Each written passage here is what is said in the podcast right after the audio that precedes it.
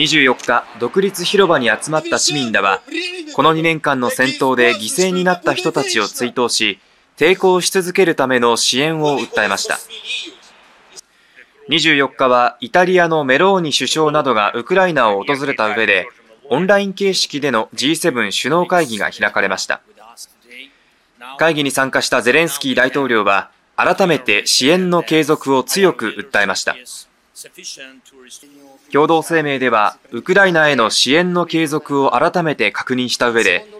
議会での予算案の可決が遅れているアメリカを念頭に支援の承認を強く求めました。その上で、ロシアを実質的に支援する第三国に対して行動を取り続けるとして、北朝鮮やイランなどに軍事支援の停止を求めました。現場は奈良市の東大寺につながる土産物店が立ち並ぶ歩道で、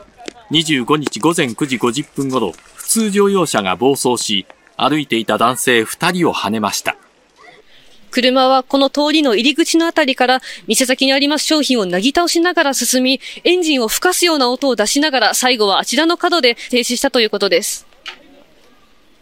びっくりするようなドーンっていう音ですね。ボンネットの上に人が乗っかったまま、すごいスピードでそちらに激突したって感じですね。はねられた男性のうち1人は長野県から旅行に来ていた52歳の男性で腰の骨を折る重傷。もう1人は台湾から来ていた62歳の男性で頭を強く打ち病院で死亡が確認されました。車を運転していたのは近くの土産物店の店主の79歳の男で過失運転致傷の疑いで現行犯逮捕されました。自分の店に商品を運んでいたところだったとみられアクセルとブレーキを踏み間違えたと話していて、警察は運転操作を誤ったとみて調べています。トランプ氏がヘイリー氏の地元でも圧勝したことで、共和党の候補者選びは事実上消したとの見方が強まりそうです。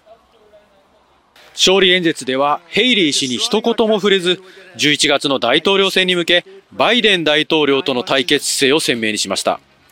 トランプ氏は4つの事件で起訴されるなど多くの裁判を抱えていることからヘイリー氏を早く撤退に追い込みバイデン氏との対決に集中したい考えです。ヘイリー氏が選挙戦から撤退しない背景にはトランプ氏が77歳と高齢で健康面のリスクがあることに加え刑事裁判で有罪判決を受ける可能性があり不測の事態に備え唯一の対抗馬としてできる限り選挙戦に踏みとどまる狙いがあります。加えて反トランプの唯一の受け皿となったことで1月だけで過去最高となるおよそ25億円の献金を集めていることから資金力が続く限り撤退はしないと見られています。輪島市長井町のビニールハウスを利用した自主避難所です。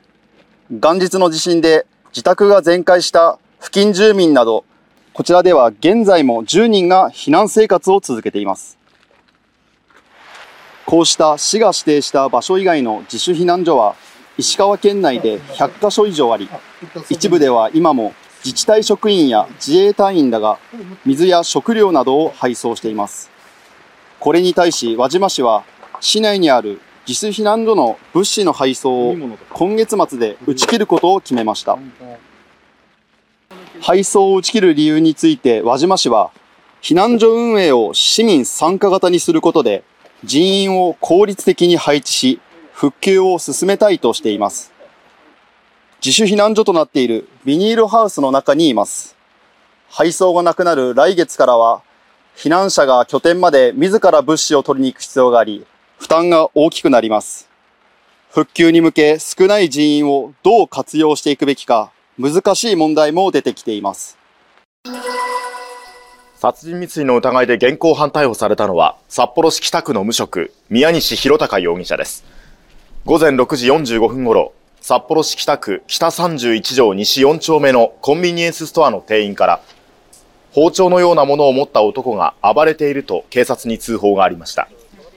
警察によりますと、このコンビニの40代から60代の店員の男女3人が襲われ、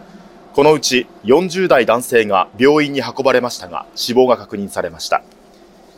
宮西容疑者はコンビニ近くの路上で駆けつけた警官に取り押さえられましたが容疑を認めていて警察は当時の詳しい状況を調べています。警視庁によりますと、今日午前9時半ごろ、足立区入谷の自動車用品販売店スーパーオートバックスで、車が突っ込んできたと従業員から110番通報がありました。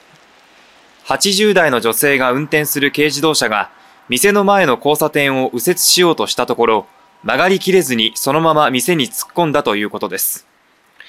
この事故で運転手の女性と後部座席に乗っていた80代の夫の2人が病院に搬送されましたが、いずれも命に別状はないということです。当時、店は開店前だったため客はおらず、従業員にも怪我はありませんでした。警視庁は事故の原因を調べています。